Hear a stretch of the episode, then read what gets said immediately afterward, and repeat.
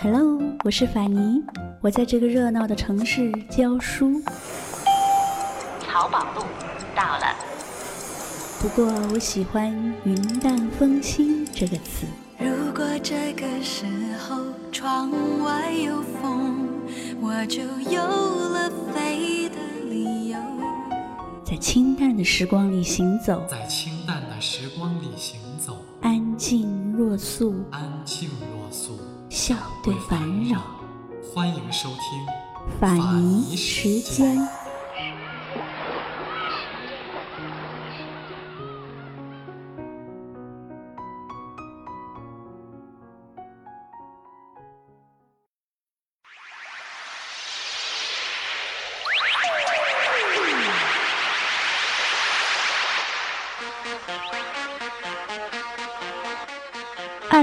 年又是一季申猴年，即便是距离一九八六年开播的《西游记》已经有整整三十年的时间，当年的美猴王依旧风姿不减。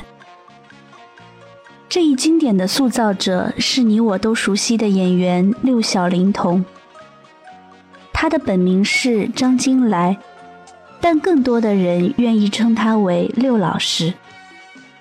这种习惯始于荧屏，而胜于尊敬。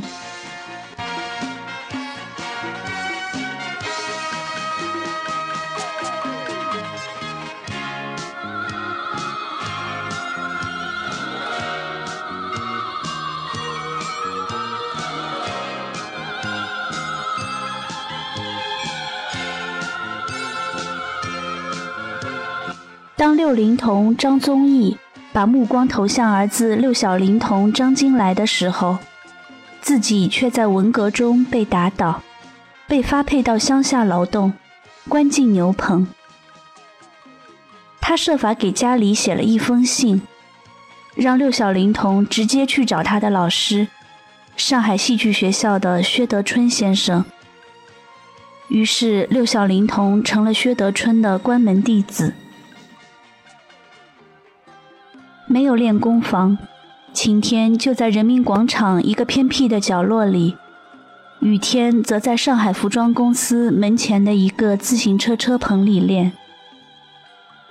当时六小龄童的家境异常窘迫，六元钱一学期的学费要分三次付，每次老师来要学费的时候，他都感到非常难为情。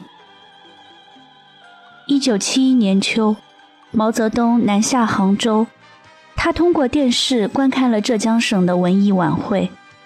这台节目中也有少剧。毛泽东突然想起了六龄童，就问当地领导：“绍兴的猴子去哪里了？还压在五行山下吗？应该放出来见见世面了。”六龄童从此获得自由。虽然还不能登台演戏，但总算可以指点六小龄童学艺了。后来有人问六小龄童：“你父亲对你练功是否很严厉？是不是像许多人那样打着骂着让你练功？”六小龄童说：“可不是那样，相反，他对我特别溺爱。每次我拿大鼎。”说要顶半个小时，我刚刚顶到十分钟，汗水就下来了。他一看就心疼，就说：“下来下来，好了好了。”他被人称为“外婆师傅”，也许是前面两个儿子的去世让他害怕了。原来他的两个哥哥张金星和张金刚，就是因练功劳累治病而相继去世的。文革结束后，六龄童平反了，依然担任浙江少剧团团长。但就在这个时候，六小龄童却做出了一个惊人的决定：为了更方便于报考少剧团，他要把自己的户口从上海迁到绍兴，在那里开始他的艺术之旅。因为他家族的前三代人。都是从绍兴的石板路走上西天取经路的。当工作人员高举着户籍迁徙章对六小龄童说：“你可想好了，这个章一敲下去，你就被迁出上海了，再要回来可就难了。”六小龄童毫不犹豫地点了点头。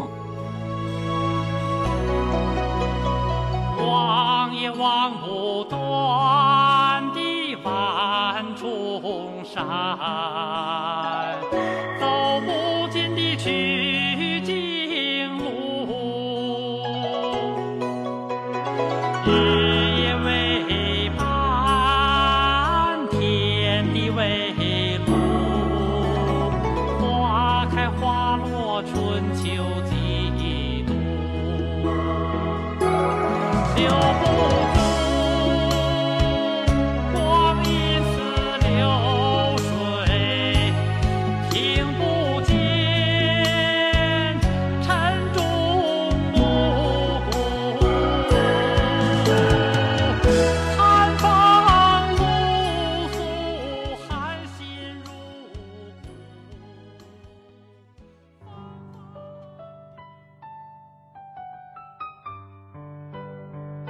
凭着多年苦练的功底，轻松地考上了浙江昆剧团。一九八一年三月，浙江昆剧团的团领导决定让六小龄童开演猴戏，并让他担纲排演一台昆剧猴戏，由六龄童教授。三个月后，昆剧猴戏《三借芭蕉扇》在浙江人民大会堂首演成功。著名京昆艺术大师于正飞挥毫题词，称赞六小龄童的演出是形神兼备。一九八一年，中央电视台播出了日本拍的电视剧《西游记》，当时央视就认为应该有自己拍的四大名著，并决定由资深导演杨洁来指导《西游记》。杨洁曾在六十年代作为戏曲导演给六龄童录过像，他觉得如果六龄童年轻二十岁，那他是最适合演孙悟空一角的。但是为什么不请六龄童的儿子来演呢？那个当年以演传令猴出名，周总理喜爱的把他抱在怀里的小六龄童，不就是最佳人选吗？杨杰当即给六龄童打电话：“你家小六龄童还演戏吗？”这一问一下子勾起了六龄童的伤心往事。他是我第二个儿子，一九六六年就已经去世了。随后，他向杨杰引荐了六小龄童。在等待通知的一个多月时间里。六龄童带他去公园里看猴子，给他讲解孙悟空身上的人、神、猴三种属性如何融合在一起，讲解自己所演的三十六本少剧《西游记》里连台本戏的故事。六龄童还带他拜访了国画大师程十发、动画片大师《大闹天宫》的导演万籁鸣、《三毛流浪记》的作者张乐平。等艺术界的老前辈，从他们那里获取教益，汲取养分。张乐平为六小龄童专门创作了西游版的《三毛流浪记》，而刘海粟大师则专门为六小龄童书写了题词《西游之路》。当一切准备就绪时，杨杰让他们赴京赶考的电报也到了。一九八二年二月三日，招待所里的会议厅变成了考场。现场没有锣鼓，六龄童就用嘴敲出了锣鼓点。六小龄童在这锣鼓声中渐入佳境，成功的表演了三借芭蕉扇中的一折。当晚，中央电视台播发了《西游记》剧组选定六小龄童为孙悟空扮演者的消息。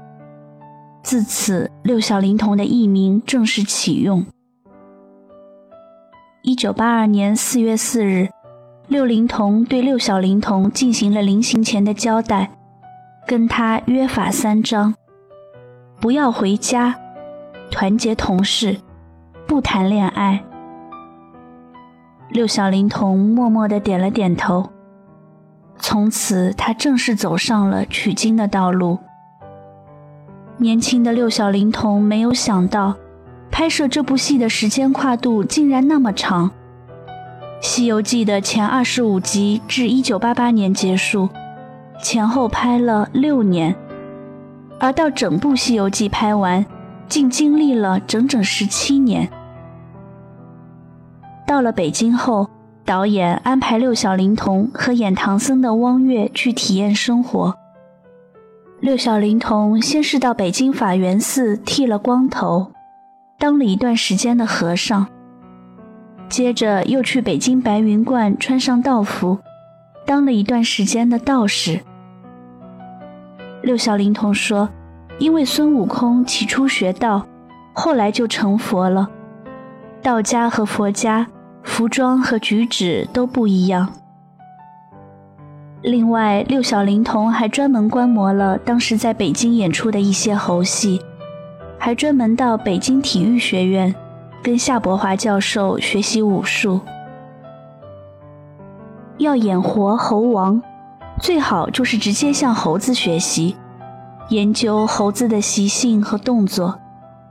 因此，做完每天的案头工作后。六小龄童就来到北京动物园的猴山，向师傅——真正的猴子求教。每当兜里有了好吃的，他就毫不吝惜地分给众猴儿。他还用照相机抓拍了猴子瞬间的动作，带回宿舍仔细品味。后来剧组干脆给他买了一只猴，这可把六小龄童乐坏了。小猴出来时很不客气，谁动它，它就抓谁。唯独化了妆的六小龄童把它抱起来放到面前，它就乖乖的一动不动。恐怕这小猴也在寻思：这是哪儿的主啊？块头这么大。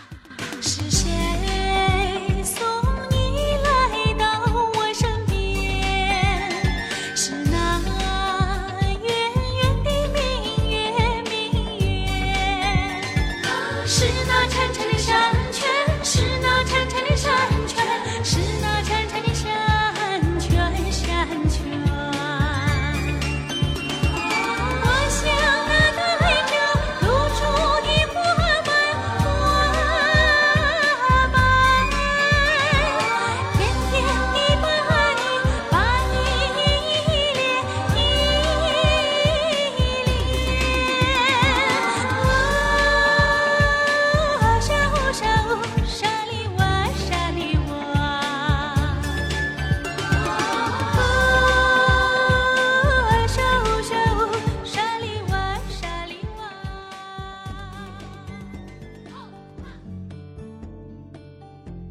没多久，他与小猴混熟了。他发现猴子是闲不住的，过一会儿总得左蹦右跳，这常常是下意识的，并不是不舒服或者为了讨吃的才这样。这些心得对塑造孙悟空的形象起到了重要作用。电视剧《西游记》播出后，孙悟空那炯炯有神的火眼金睛。引起了观众的极大兴趣，许多人纷纷写信问火眼金睛是怎么炼成的，是装了电光片还是玻璃？当时谁都没想到，六小龄童是四百度近视和二百度散光。六小龄童说：“为了练眼，我早上看日出，晚上看日落。”白天眼睛盯着乒乓球飞来飞去，晚上盯着箱头两边来回转。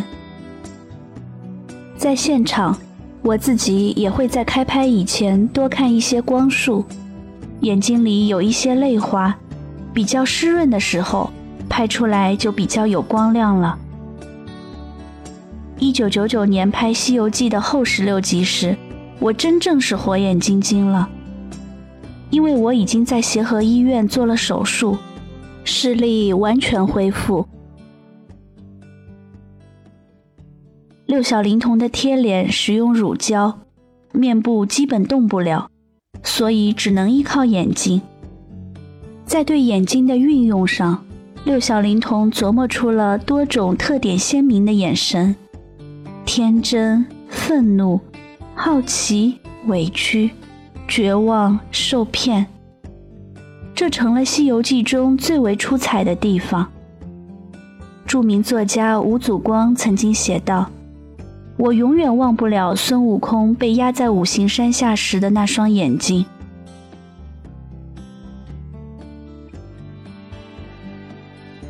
孙悟空上天入地，有许多高难度的武打动作，但所有危险的动作都是六小龄童亲自完成的。为什么不用替身呢？六小龄童说：“一般的武打，找个形体差不多的就算了。”但演孙悟空可不能这样，他还有很多猴形动作，所以还得我自己去打，这非常累。那时候没有保险，人家香港导演都不相信，摔死了可怎么办？正因为如此，六小龄童一次次与死神擦肩而过。在拍摄二郎神放出天狗追咬孙悟空的那场戏时，根据剧情安排，在两棵树之间拉两根钢丝，六小龄童腿上绑一块肉，然后再在钢丝上飞速划过，而钢丝的高度使猎狗基本上无法对六小龄童造成威胁。但实际拍摄起来，他们忽视了。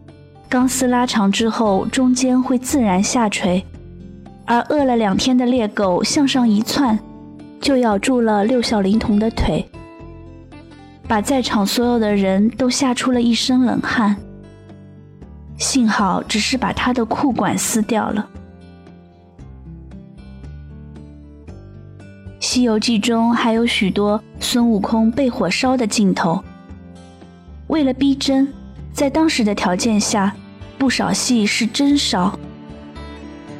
一次是在太上老君的炼丹炉里，特技工作者做了一个半球形的炼丹炉，他们在炉壁涂上固体汽油，然后让六小龄童进入炉子里，点燃炉壁的汽油，结果火苗四窜，猴毛、眉毛均被烧着，整个贴脸也被烤变形。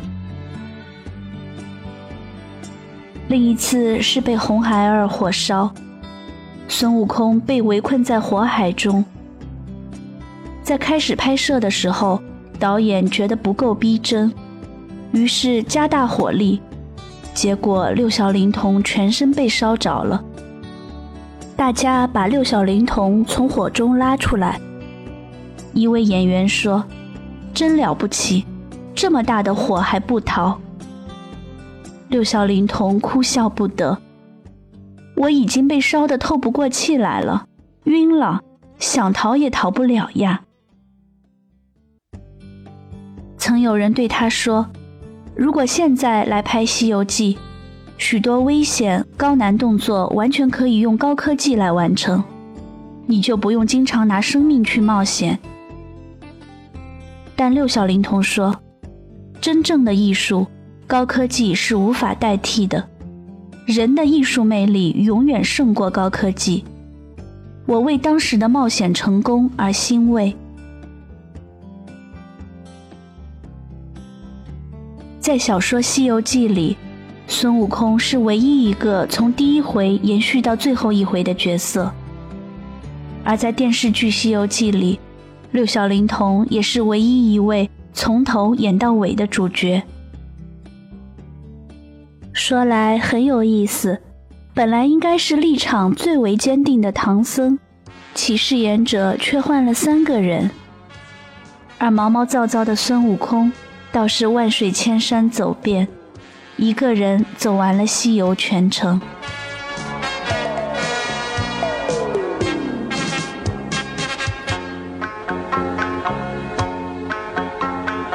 你挑着担。